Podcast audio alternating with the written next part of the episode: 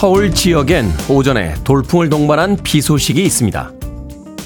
외출이나 외근 계획이 있는 사람들에겐 아주 중요한 예보죠. 일기예보를 전하는 포털의 뉴스 섹션엔 또 다른 소식도 올라와 있습니다. 어린 10대 소녀가 SNS 생중계 중에 고층 건물에 올라가 스스로 생을 마감했습니다.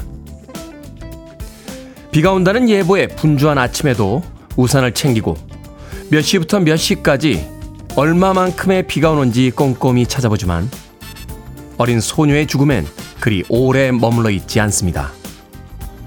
그녀가 왜 죽음을 선택했는지 SNS에 어떤 이야기를 남겼는지는 알려고 하지 않죠. 하루의 날씨도 깊게 들여다보는 우리지만 일상적으로 펼쳐지는 죽음엔 언젠가부터 무감각해져 있습니다. 타인의 삶에 무심하고 비극이 평범해진 아침에 우린 정말 잘 살고 있는 것인지 다시 한번 생각해 보게 됩니다. 4월 18일 화요일 김태훈의 프리웨이 시작합니다. 듀란 듀란의 Save a Prayer 듣고 왔습니다. 빌보드 키드의 아침 선택 김태훈의 프리웨이 저는 클 태 자 쓰는 테디 김태훈입니다. 3735님 날씨도 무겁고 제 몸도 무겁고 오프닝도 무겁습니다. 6477님 테디님의 오프닝을 듣고 착잡한 아침이 되네요. 비까지 후두후둑 내려 마음을 다소 경건하게 만듭니다. 라고 하셨습니다. 어제 한 10대 소녀가 아, 세상을 떠났습니다. 마음이 무겁더군요. 날씨만큼이나 마음이 무거워지고 소소한 일상의 기념일도 챙기는 우리입니다만 우리 주변에서 삶의 마지막에 몰려있는 사람들에게 너무 무심하게 살아가고 있는 것은 아닌가 하는 생각 다시 한번 해보게 됩니다. 비 오는 아침이라서 그런가요? 저도 역시 마음이 좀 무겁게 가라앉는군요. 자, 조영애님, 굿모닝입니다. 테디, 잘 잤나요? 날씨가 많이 흐리네요. 또 비가 올 것 같습니다. 출근하실 때 우산 필히 준비하세요. 하셨고요. 박태권님, 테디, 여기는 경북 영천입니다. 하늘에서 비가 내리고 있네요. 그래도 기분 좋은 하루 시작해봅니다. 하셨습니다. 형수롱님께서는요, 테디, 처음 출첵합니다. 서울 동대문구는 지금 비 오는 잔뜩 흐려요. 어젯밤에 콩을 배웠습니다. 40년 전엔 엽서로 라디오에 사연을 보냈었는데 이렇게 쉽게 보낼 수 있다는 게 신기합니다. 하시면서 40년 전에 엽서로 라디오에 사연 보내시고 처음 보내시는 건 아니죠? 형순웅님. 아, 콩을 어젯밤에 보셨다니까 처음일 수도 있겠네요. 앞으로 자주 오시길 바라겠습니다. 7458님. 차 시동 걸자마자 역시 프리웨이 오프닝과 태훈 형님 멘트가 나와야 맛이죠. 오늘도 제 시간에 나왔다는 신호니까요. 쌀쌀합니다. 감기 조심하세요. 라고 하셨습니다. 아침에 출근하시는 분들 비가 오면서 약간 기온이 떨어져 있으니까 감기 걸리지 않도록 쌀쌀한 날씨에 잘 대비하시길 바라겠습니다. 자, 청취자들의 참여 기다립니다. 문자번호 샵 1061, 짧은 문자 50원, 긴 문자 100원, 콩으로는 무료입니다. 유튜브로도 참여하실 수 있습니다. 여러분은 지금 KBS 2라디오 김태훈의 프리웨이 함께하고 계십니다. KBS 2라디오. Yeah, 김태훈의 프리웨이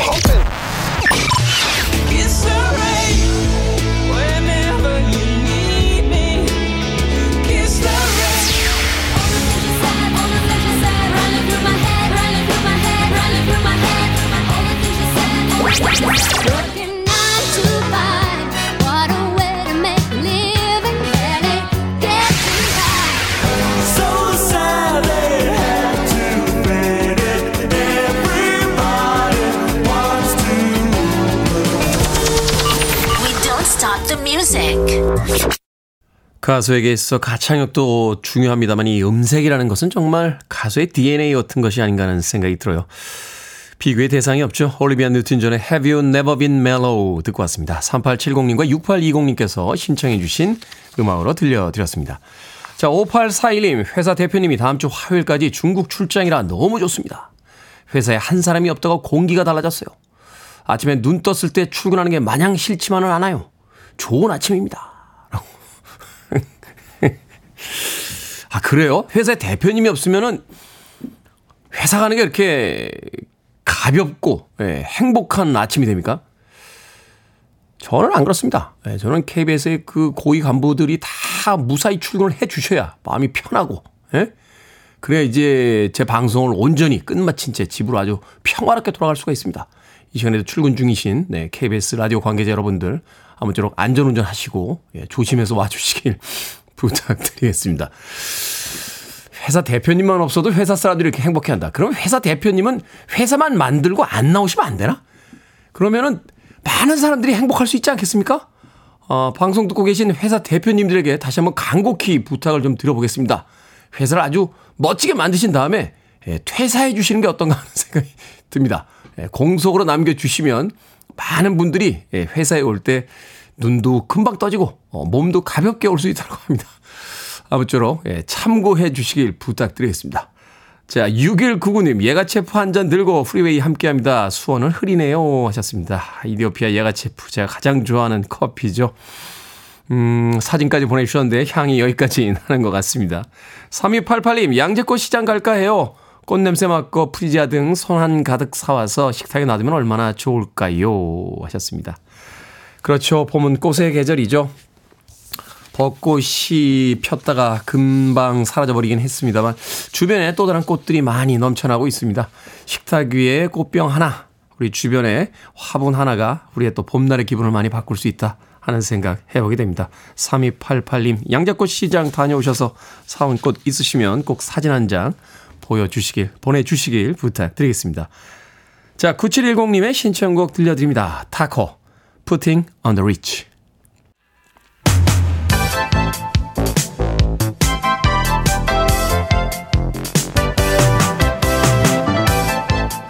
이 시각 뉴스를 깔끔하게 정리해 드립니다. 뉴스 브리핑 캔디 전예현 시사평론가와 함께합니다. 안녕하세요. 안녕하세요. 전예현입니다. 자, 윤석열 정부가 추진하던 근로시간제 개편안 설문조사를 마친 뒤 보완해서 9월 정기국회에 다시 제출할 계획이라고요? 예, 최대 일주일에 69시간까지 일할 수 있게 한다. 이런 논란이 일었던 근로시간 개편안에 대해서 국민의 의견을 듣는 기간이 일단 있었습니다. 입법 예고 기간이 있었는데 이 기간이 17일 끝난 거고요. 그런데 사실 그동안의 국민들의 여론을 요약하면 여론이 그렇게 좋지 않았고요. 대통령도 다시 검토를 하라고 한 상황이니까요. 정부에서는 가을 정기 국회까지 의견을 더 듣겠다는 겁니다.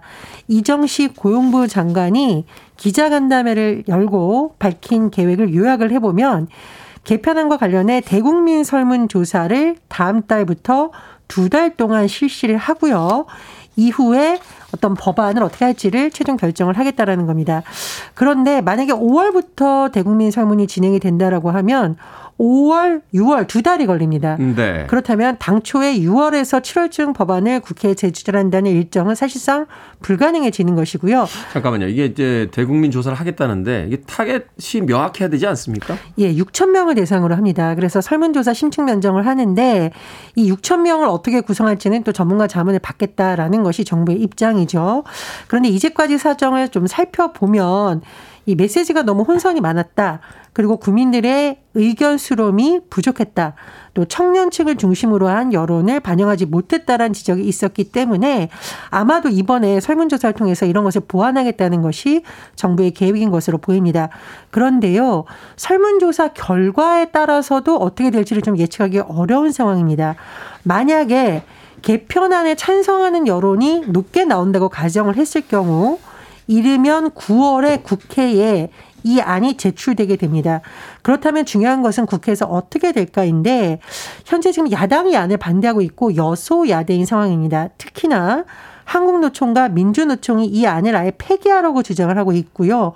5월부터 이 양대 노총이 정부를 규탄하는 성격의 대규모 집회를 열 것으로 지금 전해지고 있습니다.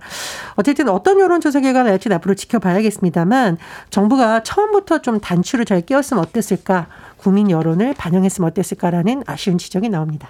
물론 전문가들이 잘 구성하겠습니다만 이제 설문조사라는 것이 어느 대상을 중심으로 하느냐 또 문항을 어떻게 만드냐에 따라서 그 결과가 완전히 달라지는 맞습니다. 거잖아요.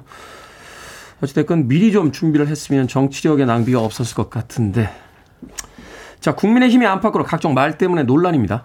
일단 정강훈 목사가 어제 기자회견을 열었습니다. 정강훈 목사의 주장을 요약을 해보면 국민의힘을 보고 자세를 보고 창당하든지 안 하든지 버르장머리를 반드시 고쳐주겠다라는 건데요. 정강훈 목사님이 국민의힘 대표인가요? 그러면서 이제 당에서 공천권을 폐지하고 당원 중심의 후보 경선을 받아들여라 이렇게 압박을 했는데 김기현 국민의힘 대표님 정말 어이가 없다 이런 반응을 내보냈고요. 그 입을 당장 좀 닫아주셨으면 좋겠다라고 맞받았습니다. 그런데 지금 정광훈 목사와의 관계를 둘러싸고 국민의힘은 절연을 했다라고 강조가 하고 있는 상황인데 앞서 홍준표 대구시장을 또 해촉한 문제를 놓고 당내에서도 논란이 계속되고 있습니다. 하태경 의원의 주장을 요약을 해보면 기분 나쁘더라도 의견을 수용을 했어야지 정광훈 목사를 잘라야지 왜 홍준표 시장을 자르냐라는 식의 비판을 하고 있고요. 또 당에서의 설화가 계속되고 있습니다. 국민의힘 태영호 최고위원이 더불어민주당을 어 제가 이제 방송상 할 수 없다라는 점 양해를 드리는데요.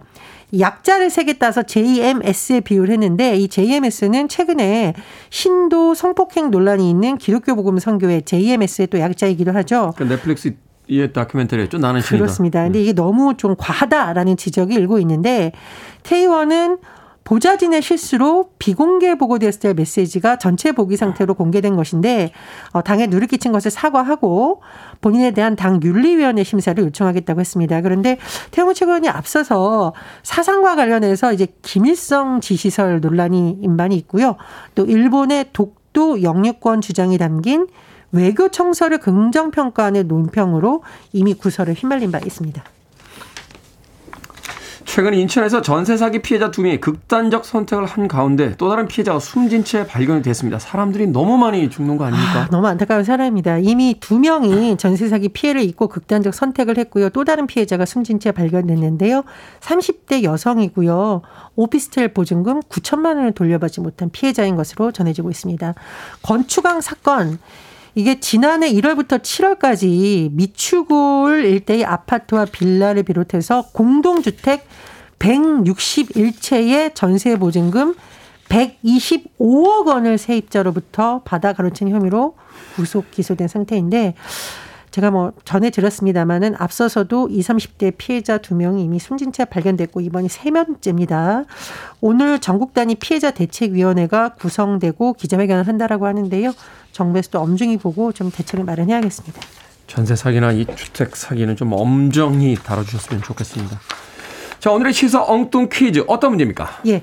앞서 국민의힘을 둘러싼 실언 뉴스를 전해드렸습니다. 말조심 또 말조심을 강조하고 싶은데요. 여기서 오늘의 시사 엉뚱 퀴즈 드립니다.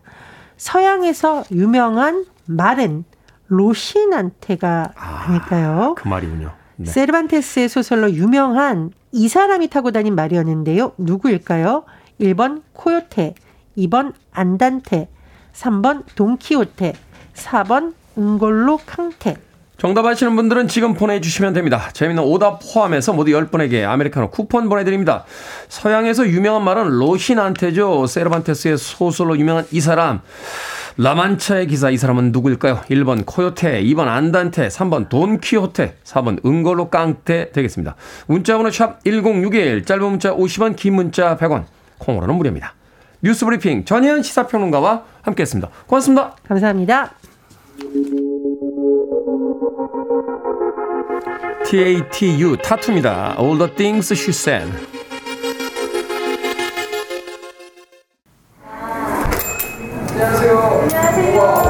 어느 봄날 큰 상자와 함께 낯선 카페에 들어선 태훈 씨. 직접 여기까지 와주셨네요. 제가 와야죠. 아예 생각지도 못했습니다. 네, 제가 남겨져 있는 커플.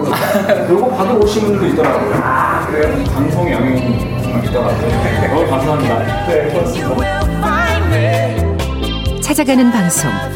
매일 아침 7시 KBS 2라디오 김태훈의 프리웨이.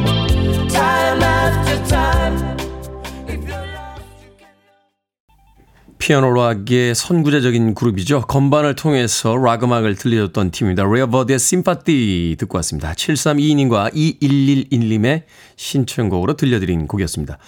이 팀은 처음, 이 팀은 처음 등장했을 때 예, 팀명을 이제 버드라고 지었는데 동일한 이름의 팀이 등장을 하면서 사실 팀명을 레어버드가 먼저 지었어요. 근데 유명세에서 밀리면서 법정에서 결국 자신들의 이름을 쓰지 못하게 되면서 이제 레어버드라는 어, 새로운 팀명으로 활동을 시작했습니다. 생각해보면 70년대 이 bird라는 단어 쓴 팀들 굉장히 많았던 것 같아요. 뭐 버드도 있고요. 레어버드, 뭐 야드버즈, 뭐 생각을 뭐 미국의 이글스 같은 팀도 결국은 이제 그렇죠. 어, 이름 자체를 이제 새의 이름에서 가져온 그런 팀들이었죠. 어, 아마도 이 히피즘의 영향 때문인지 몰라도 뭐 자유, 뭐, 어, 뭔가 좀 기성세대에 반하는 이미지, 이런 이미지들을 새들에게서 좀 가져오려고 했던 것이 아닐까. 아, 물론 이제 이글스의 이글스는 미국을 상징하는 새이기 때문에 이제 사용을 했습니다만, 어, 70년대에 등장했던 음, 사실은 뭐 여러 곡의 아주 훌륭한 곡들이 있습니다만 one hit wonder로 불리는 팀입니다. 레어버드의 Sympathy 듣고 왔습니다. 아, 우리나라도 있네요. 예, 송골매. 예, 송골매도 있죠. 송골매. 예, 송골매. 음. 솔개들도 있습니다. 솔개들. 이 얘기만 하다가 하루 종일 다 가겠네요. 자, 오늘의 시사 엉뚱 퀴즈. 로시난테를 타고 다니는 사람.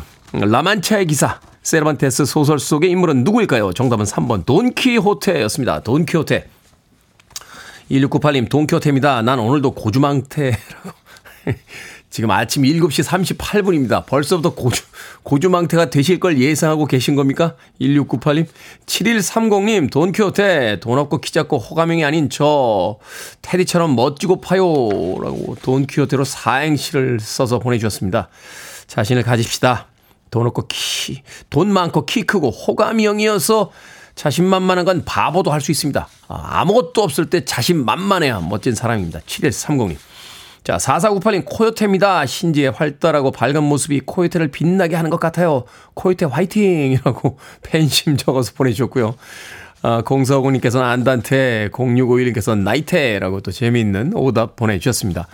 방금 소개해드린 분들 포함해서 모두 10분에게 아메리카노 쿠폰 보내드립니다. 당첨자 명단은 방송이 끝난 후에 김태훈의 프리웨이 홈페이지에서 확인할 수 있습니다. 콩으로 당첨되신 분들 방송 중에 이름과 아이디 문자로 알려주시면 모바일 쿠폰 보내드립니다. 문자 번호는 샵 1061, 짧은 문자는 50원, 긴 문자는 100원입니다. 자, 최윤찬님께서요. 안녕하세요, 테디. 호주에서 워킹 홀리데이를 즐기고 있는 50세의 아재입니다. 지난주에 페이스북으로 누군가 생일을 축하한다고 메시지를 남긴 것을 발견했어요. 24년 전 1999년 호주 골드코스트에 처음 여행 왔을 때 만났던 호주 아가씨 사라였습니다. 그 마음이 너무나 고마워서 오랜만에 메시지를 주고받았죠. 물론 제가 호주에 왔다는 것도 알렸습니다. 지금 있는 곳에서 사라가 살고 있는 곳까지는 4시간 정도 떨어진 거리입니다. 24년 만에 사라를 만나러 가야 할까요? 아니면 좋은 추억으로 간직하며 만나지 말아야 할까요? 학창 시절 수업 시간에 만났던 피천득 씨의 인연이 생각납니다.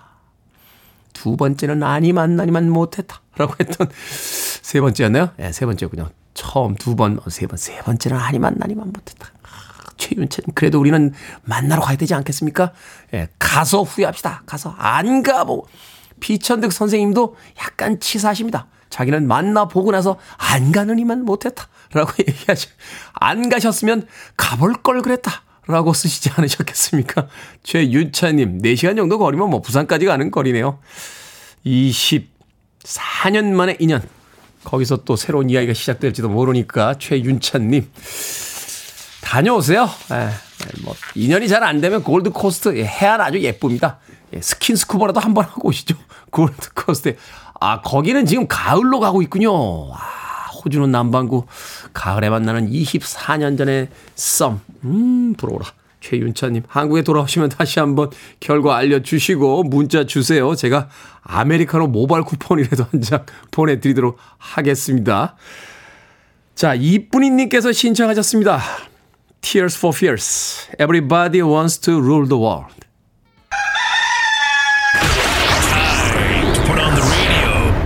김태훈의 프리웨이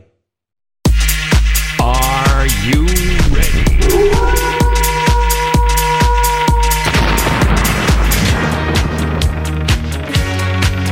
고민 때문에 더 이상 끙끙대지 마십시오. 결정은 해드릴게. 신세계 상담소.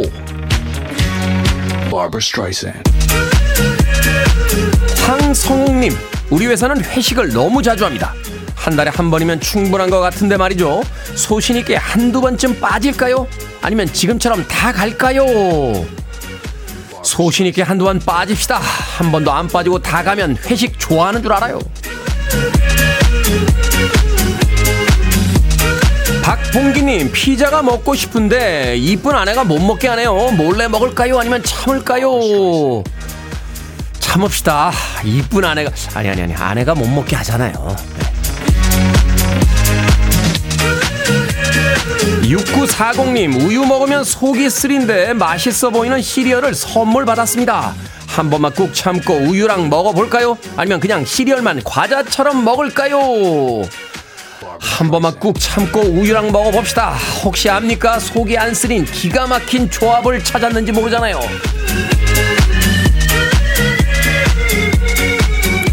4311님, 마음에 드는 티셔츠가 있는데 친구들이 우리 나이엔 안 어울린다고 절대로 사지 말래요.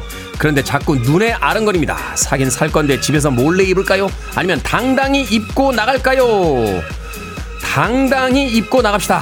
그러지 않아도 못 해본 거 안 해봐서 후회투성인 인생인데 티셔츠 하나 입고 나가는 거 뭘 고민합니까?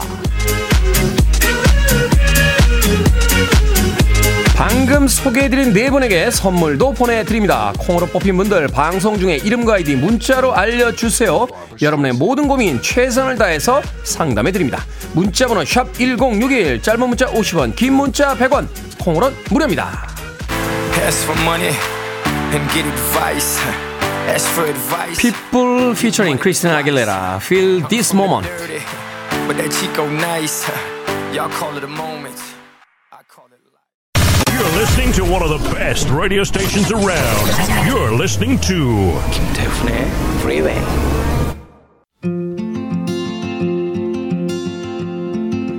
빌보드 kid의 아침 선택 KBS 2라디오 김태훈의 프리웨이 함께하고 계십니다.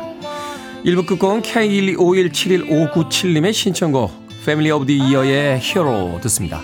저는 잠시 후 2부에서 뵙겠습니다.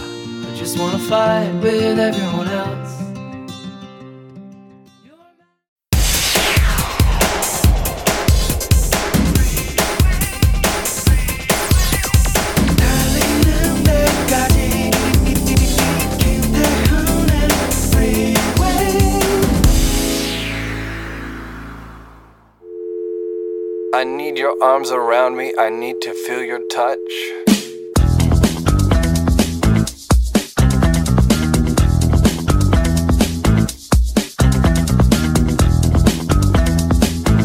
얼굴 붓기 빼는 꿀팁. 냉찜질. 냉장고에 넣어둔 숟가락을 눈에 대거나 차가운 팩을 얹어 얼굴 온도 낮추기. 베개 높이 조절. 베개가 낮으면 머리로 피가 쏠려서 얼굴이 부을 수 있으니 주의. 림프절 마사지. 목과 고관절, 겨드랑이를 마사지해서 혈액순환 도와주기. 눈 주변과 관자놀이 지압. 붓기 제거와 피부 탄력에 도움을 줄 수 있음.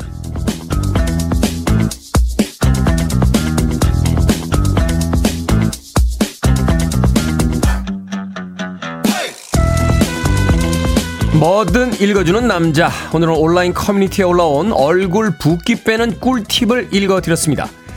아침에 일어나서 또는 중요한 약속이 있는 날 얼굴 붓기가 빠지지 않아 속상했던 적이 있으시다고요?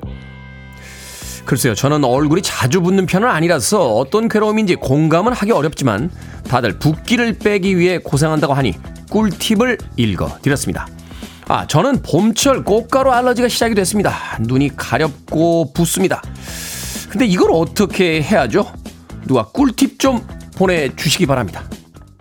서울 지역은 비가 내리고 있습니다. 오늘 오전에 돌풍을 동반한 아, 음, 비가 내릴 수 있다라는 예보도 있었습니다. 출근길에 주의하시길 바라겠습니다. 빌리 마이어스의 Kiss the Rain으로 김태훈의 프리웨이 2부 시작했습니다. 앞서 일상의 재발견, 우리 하루를 꼼꼼하게 들여다보는 시간, 뭐든 읽어주는 남자. 오늘은 얼굴 붓기 빼는 꿀팁 읽어드렸습니다. 어, 얼굴 붓기 빼는 꿀팁 읽어드리면서 저는 봄철 꽃가루 알러지가 있다라고 이야기를 드렸더니 2548님께서 물안경 추천드립니다. 알아요. 예, 저도 한번 써볼까도 생각했던 적이 있습니다. 2548. 7025님, 전날 밤에 라면에 음주 하나기가 최고 꿀팁 아닐까요? 아, 얼굴 붓는 거요. 그렇죠. 이게 그 나트륨 성분이 몸에 안에 많이 들어 있으면 이 물을 이렇게 잡아 가지고요 안 내보낸대요. 그래서 붓는 거라고 하더라고요. 그렇죠. 어, 전날 야식 안 드시는 게 제일 좋아요. 아침에 얼굴 안 부으시려면. 자, 배진희님, 테디, 병원이 꿀팁이에요. 저도 같은 증상입니다. 하셨습니다. 병원에서 주사 맞으면 한 1년 정도 알러지 뭐 이렇게 안 오는 겁니까? 그런 이야기를 올려주신 분들이 꽤 많으시네요. K124856347님, 테디 이번 생은 어쩔 수 없어요. 다시 태어나세요. 이렇게 태어나기 쉽지 않습니다. 예, 다시 태어났는데 이 얼굴로 태어난다는 보장이 없지 않습니까? 그러니까 어떻게든 이번 생을 한번 아, 뭉개보도록 하겠습니다. 자, 뭐든 읽어주는 남자. 여러분 주변에 의미 있는 문구라면 뭐든지 읽어드립니다. 김태훈의 프리웨이 검색하고 들어오셔서 홈페이지 게시판 사용하시면 됩니다. 말머리 뭐든 달아서 문자로도 참여 가능합니다. 문자번호 샵 1061, 짧은 문자는 50원, 긴 문자는 100원, 콩으로는 무료입니다. 채택된 청취자분들에겐 촉촉한 카스테라와 아메리카노 두 잔 모바일 쿠폰 보내드립니다. I want it. I need it. I'm desperate for it. Okay, let's do it. 김태훈의 Freeway. 폴 맥카트니 앤 윙스의 Little Luck에 이어진 프랑스의 전설적인 2인조 어, electronic 그룹이죠. 다프트 펑크의 Digital Love까지 두 곡의 음악 이어서 듣고 왔습니다.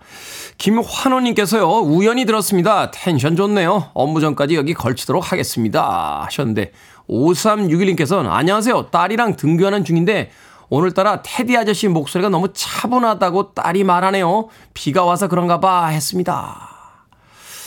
어떤 분에게는 텐션이 좋은데 어린아이에게는 또 텐션이 너무 떨어져 있는 목소리인가요? 자, 비가 와서 그렇습니까? 아니면 오늘 사연 때문에 그렇습니까?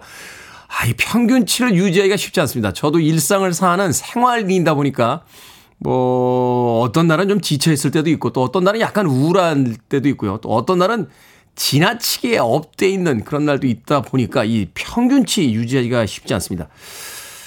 그런데 평균치를 유지하는 게 꼭 필요할까요? 어, 우리의 일상이 그렇듯이 기쁜 날은 기쁘게 또 좀 가라앉은 날은 가라앉게 그렇게 방송하는 게 어떨까 하는 생각을 네, 해보고 있습니다. 예. 5361님과 김환호님. 자, 최영두님, 테디 아내가 네일 아트를 했는데요. 핑크핑크 하길래 봄 컨셉인 줄 알고 봄이라서 벚꽃으로 한 거야? 예쁘다고 했더니 이거 딸기 라떼인데? 라고 합니다. 먹는 거에 진심이 나네. 네일 아트도 먹거리와 연관시키길래 한참 웃었습니다. 하셨습니다. 최영두님, 아내분께서 먹거리에 진심이시라고. 신혼이신가요? 어우, 사연에서 막 꿀 떨어지는데요. 2548님, 비가 와서 살짝 쌀쌀합니다. 따뜻한 이불 속에서 뒹굴뒹굴 하다가 엄마가 해주시는 파전 먹고 싶네요. 하지만 현실은 딱딱한 하이힐 신고 아침 못 먹고 출근합니다. 2548님, 불고기 버거 세트 보내드리겠습니다. 딱딱한 하이힐 신고 아침 못 먹고 일찍 출근하셨는데, 불고기 버거 세트 하나 챙겨서 식사 거르지 마세요. 어, 밥 거르고 일하는 거 조금 서글플 때가 있더라고요. 2548님. 자, 한라봉봉이라고 신청곡, 어, 닉네임, 어, 신청곡 보내셨습니다. 출근하는 모든 어, 이 아침에 셀러리맨들에게 바칩니다. 돌리 파튼, 9 to 5.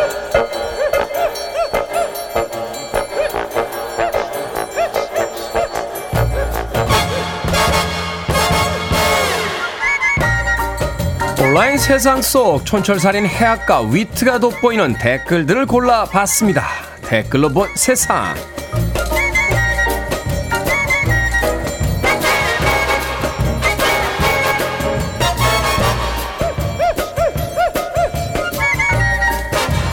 첫 번째 댓글로 본 세상. 일본 오사카의 한 고등학교에 김치 동아리가 생겨 화제입니다.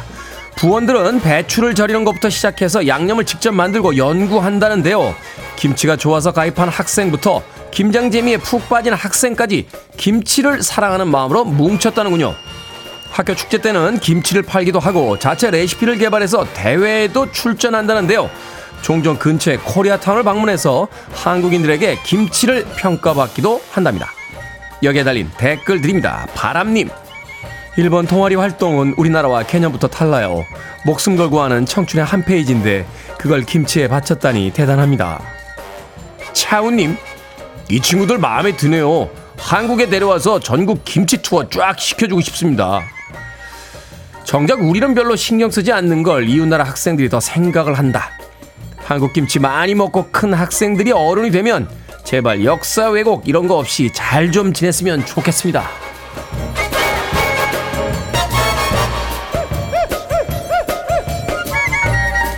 두 번째 댓글로 본 세상. 미국에서 초등학생들이 껌을 씹다가 응급실에 실려가는 일이 생겼습니다. 지구상에서 가장 매운 풍선껌, 핫껌을 씹었기 때문인데요. 이 껌에는 청양고추보다 약 3,000배나 많은 캡사이신이 들어있다고 합니다. 심지어 호신용 스프레이와 같은 활성 성분도 들어있다는데요. SNS에서 챌린지로 유행하기 시작하자 경찰은 아이들이 이 껌을 씹지 않도록 주의를 당부했다고 합니다. 여기에 달린 댓글들입니다. 먼지님, 아니 그놈의 챌린지가 뭔지 사람 열어 죽이겠어요. 호랭이님, 청양고추에 3,000배라니 그걸 측정할 수 있다는 것도 신기합니다. 아니 껌을 먹은 아이들도 아이들이지만 이 껌 만든 어른은 누구고 허가해준 사람들은 도대체 누굽니까? 참.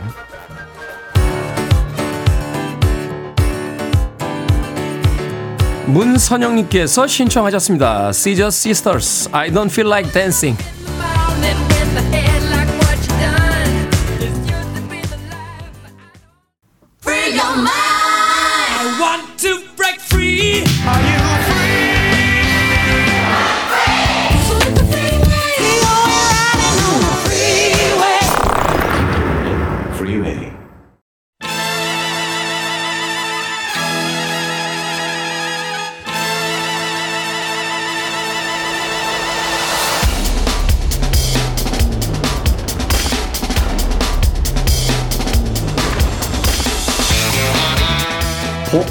하고 분주하게 돌아가는 경제 상황을 해석해 드립니다. 언더스탠딩의 안승찬 경제 전문 기자와 함께합니다. 이게 머니 사무소 안승찬 경제 전문 기자 나오셨습니다. 안녕하세요. 안녕하세요. 자, 미국의 실리콘밸리 은행 등이 파산하면서 그 여파가 계속해서 이어지고 있습니다. 예. 오늘은 그와 관련해서 음. 뱅크런 공포와 은행 규제 강화에 대해서 좀 알아보도록 하겠습니다. 좀 어렵죠. 한국도 은행이 위험하다. 이게 쉽게 이야기해서 네. 이제 우리나라의 은행들이 안정적이냐 그렇지 어. 않느냐 이게 이제 오늘 주제인 것 같은데 맞습니다. 네. 한국은행도 한국에 있는 은행들도 위험하다. 이게 이런 이야기가 나오고 있어요 지금 어떻게 된 겁니까 이거?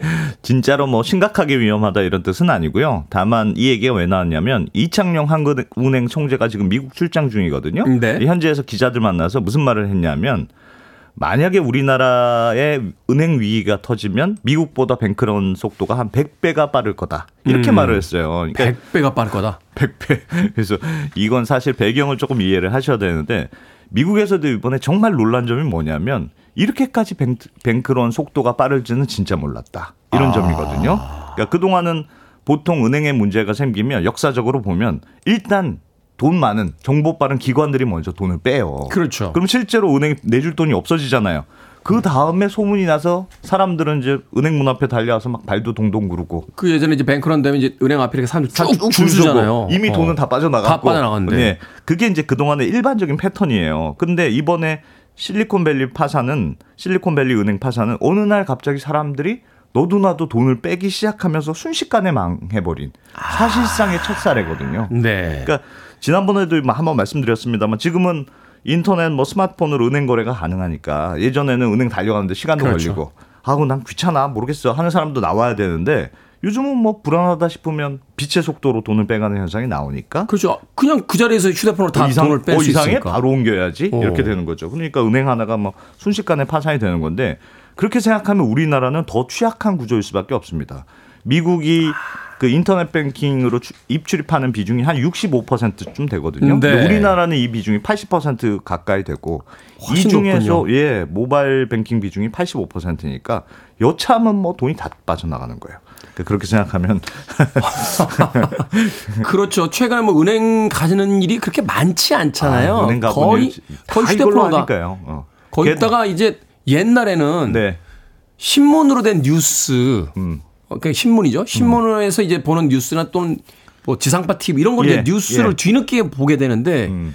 요새는 스마트폰에서 바로 기사가 뜨니까 그렇죠. 정보 속도도 빨라졌잖아요. 카톡방에 누가 불안하다 한번 올리면 뭐 그래 그래 나도 빼야지. 혹시 어디 계좌 있어? 불안하다는데 그래? 그럼 바로 일단 빼고 보니까 그런 겁니다. 네. 아. 그러니까 지금은 구조적으로 은행 시스템이 사실 좀 취약해진 거고 사실 생각해 보시면 은행이라는 비즈니스가 매우 근본적으로 취약한 구조로 돼 있어요. 아 그래요? 그렇습니다. 그러니까 세- 은행이라는 게 구조가 사람들한테 예금을 받아요. 네. 그걸 가만히 은행 금고에 잘 보관하는 게 아니고 대부분 어딘가 대출을 해주잖아요. 바깥으로 쪽으로 돌리고 있죠. 그렇죠. 다른 사람이 맡긴 돈을 마치 내 돈처럼 막 빌려주는 게 은행 비즈니스의 본질이거든요. 음. 남의 돈을 마치 내, 돈- 내 돈처럼 어떻게 이렇게 굴려주는 어떻게 보면 말도 안 되는 이런 시스템이 유지될 수 있는 이유는 사실 딱 하나입니다. 사람들이 은행에 내 돈이 잘 있겠지.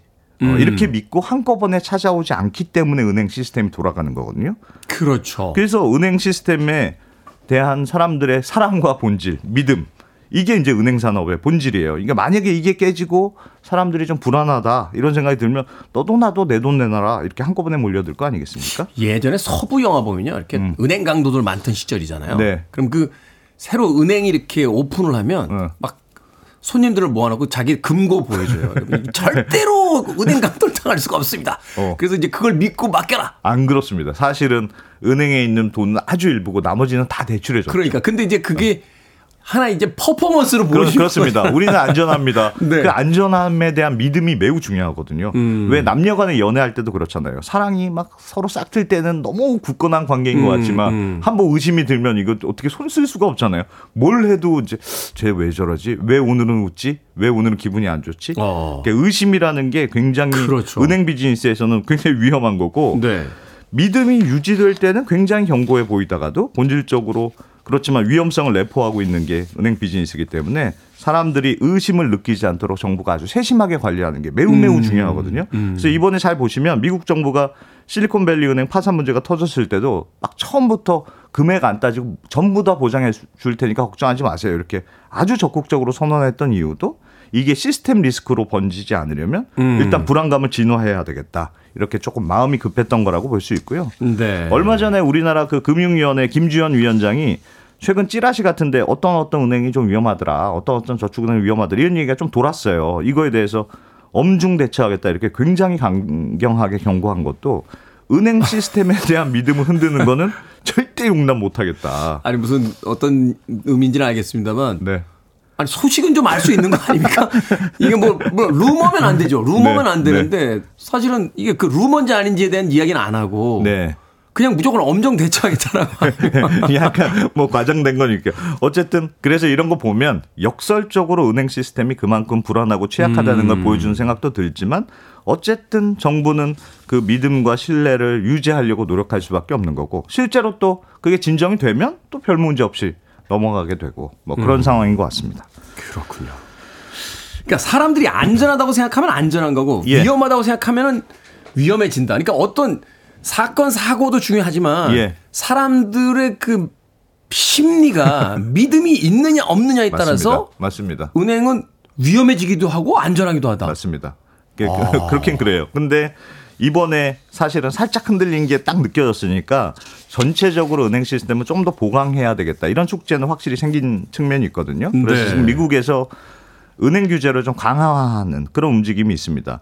요거는 상식적으로 좀 알아두시면 좋은데 미국의 금융 역사를 딱 크게 보면 2008년 이전하고 2008년 이후로 이렇게 나눠, 나눠, 나눠집니다. 네, 서브프라임 모기지론 사태 그렇습니다. 터졌던. 2008년 이전에는 미국은 그 은행 규제가 굉장히 느슨했던 나라예요. 그러니까 2008년 이전에는 우리나라 치면 지금 금융감독원 같은 전체적인 그 은행을 체계적으로 감독하는 감사하고 감독하는. 그런 데도 없었어요, 미국은. 아 그래요? 그런 데도 없었습니다. 굉장히 자율적으로 그냥 어, 자율권이 강했고 미국은 심지어 예금 받아다가 대출해 주는 것뿐 아니라 어디 무슨 파생 상품 같은데 남의 네. 돈 받아다 파생 상품에도 투자하고 막막 투자하고. 그런 게 2008년 이전에 다 가능했어요. 일종의 기업을 그냥 사기업처럼 그냥 움직이게 해- 그렇습니다. 했군요. 어. 그렇다가 2008년에 이제 금융위기라는 큰 타격을 받잖아요. 그래서 2008년 이후에는 도드 프랭크법이라는 굉장히 강력한 규제 법안이 만들어집니다. 도드라는 음. 이름의 의원, 프랭크라는 이름의 의원 두 의원이 주도적으로 만들어서 이름이 도드 프랭크법이 된 건데 이 도드 프랭크법에는 법 내용 문구만 2,300페이지가 넘어요. 어마어마하게 방대한 내용이 담겨져 있는데 그만큼 꼼꼼하게 규제하겠다는 그렇습니다. 근데 딱 두 가지 핵심만 이해하시면 되는데 하나는 우리나라 금융감독원처럼 금융안전감시위원회라는 통합적인 감독기관이 처음으로 만들어지게 됐다. 그또 하나는 시스템적으로 중요한 금융회사라는 개념이 처음으로 도입된다. 네. 이게 무슨 말이냐면 모든 은행을 다 관리할 수가 없잖아요. 그러니까 특별히 너하고 너하고 너 이렇게 딱 이른바 일친 은행들을 찍는 거예요. 어, 규모가 큰 네. 경제에 영향을 줄 수 있는. 얘네만 특별 관리하겠다. 최소한 이 은행들이 흔들리면 시스템 전체가 흔들릴 수 있으니까 이 은행들만큼은 특별 관리 대상으로 삼는다. 뭐 이런 내용이거든요. 근데 트럼프 정부 때 요 특별 관리 대상으로 지정하는 은행의 기준을 대폭 완화를 합니다. 그래서 매우 매우 매우 큰 은행만 특별 관리 대상하고 나머지는 그냥 대충 풀어줄게. 이렇게 기준을 바꿔요.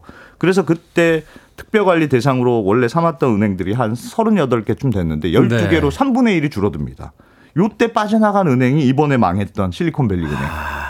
뭐 그리고 지방의 좀큰큰 은행들이 대체로 이 규제에서 빠져나가거든요. 음. 그러니까 이번에 그래서 미국 정부가 기준을 다시 좀 높여서 이런 지방의 좀 큰 은행들도 다시 특별관리 대상, 특별 감독을 받아라 이런 내용이 지금 진행이 되고 있습니다.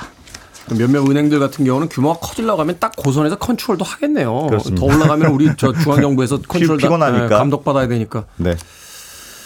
자, 은행에 대한 규제 완화가 미 은행 파산에 어떤 영향을 미쳤는지 잠시 후에 조금 더 알아보도록 하겠습니다. 음악 듣습니다. 슈에게입니다. Good Times.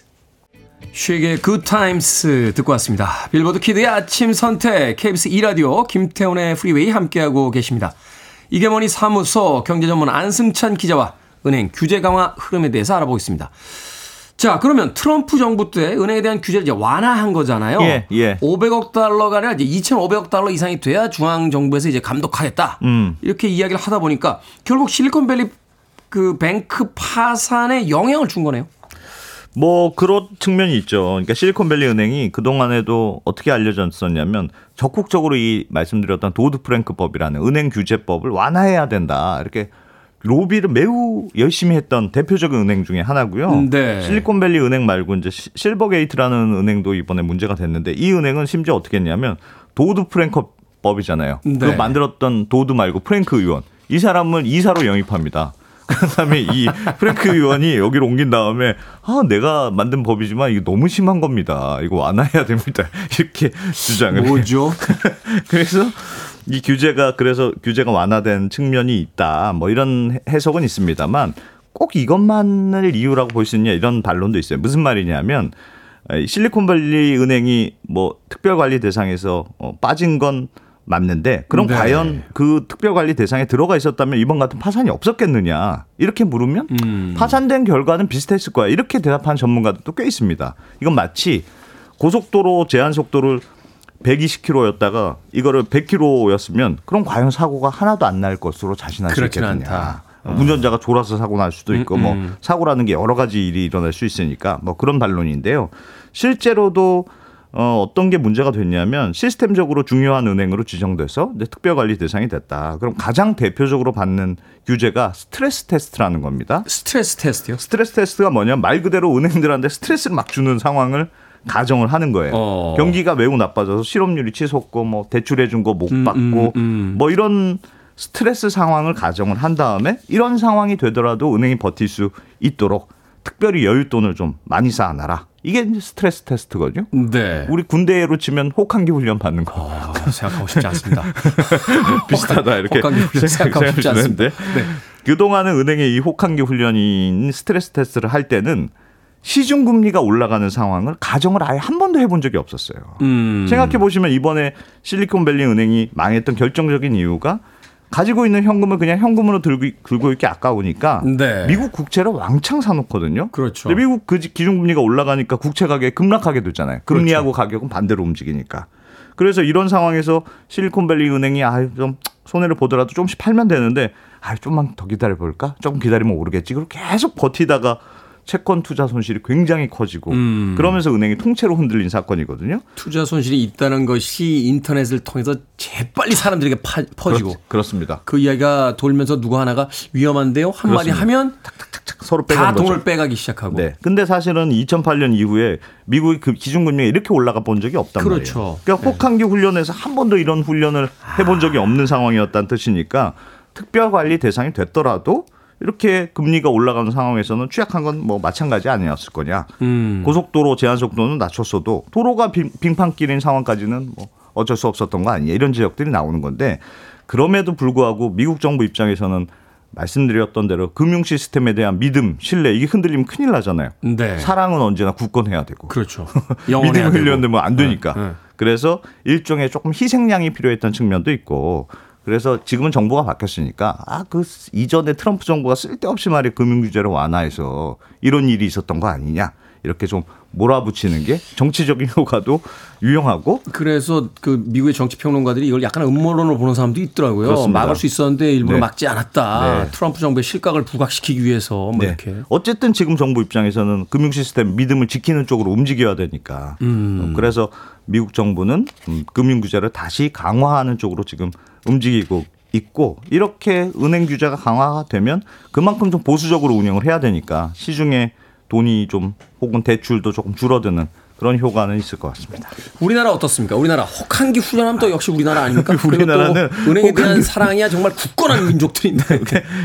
미국보다는 훨씬 규제가 강한 측면이 있어서 상대적으로 체력은 매우 좋다고 볼 수 있어요. 네. 전문가들이 대체로 죄송합니다. 인정하는 측면이고 어 그래도 지금 혹시나 있을 수 있는 은행 대- 파산에 대해서는 대비를 조금 더 해놓자 이런 취지에서 은행들이 담보를 좀 더 쌓도록 하는 방안이 지금 추진되고 있습니다. 이게 무슨 말이냐면 많이 가지고 있자. 예. 어.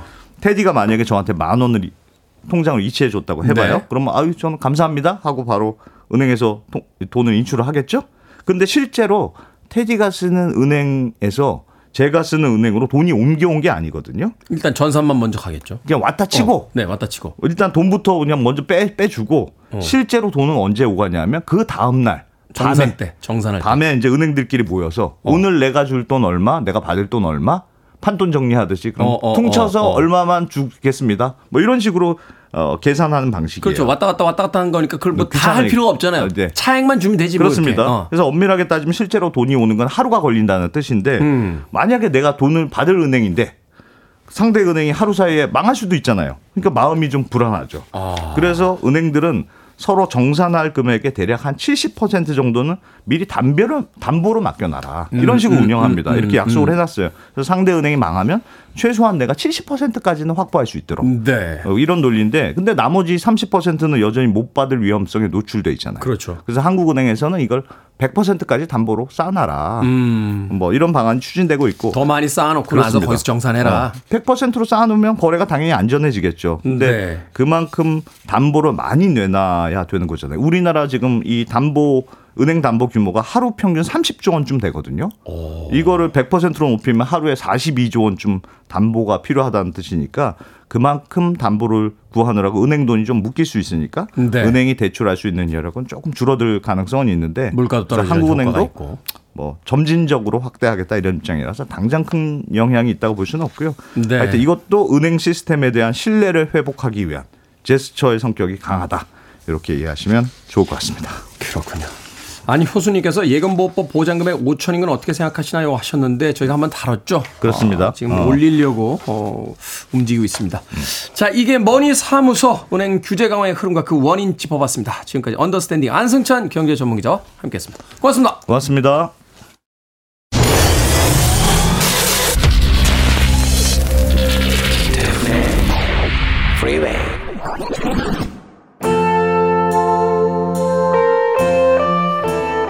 KBS 2라디오 김태훈의 프리웨이 오늘 방송 여기까지입니다. 오늘 끝곡은 7299님께서 신청하신 Vinnie Moore의 April Sky 듣습니다. 편안한 하루 되십시오. 저 내일 아침 7시에 돌아옵니다. 고맙습니다.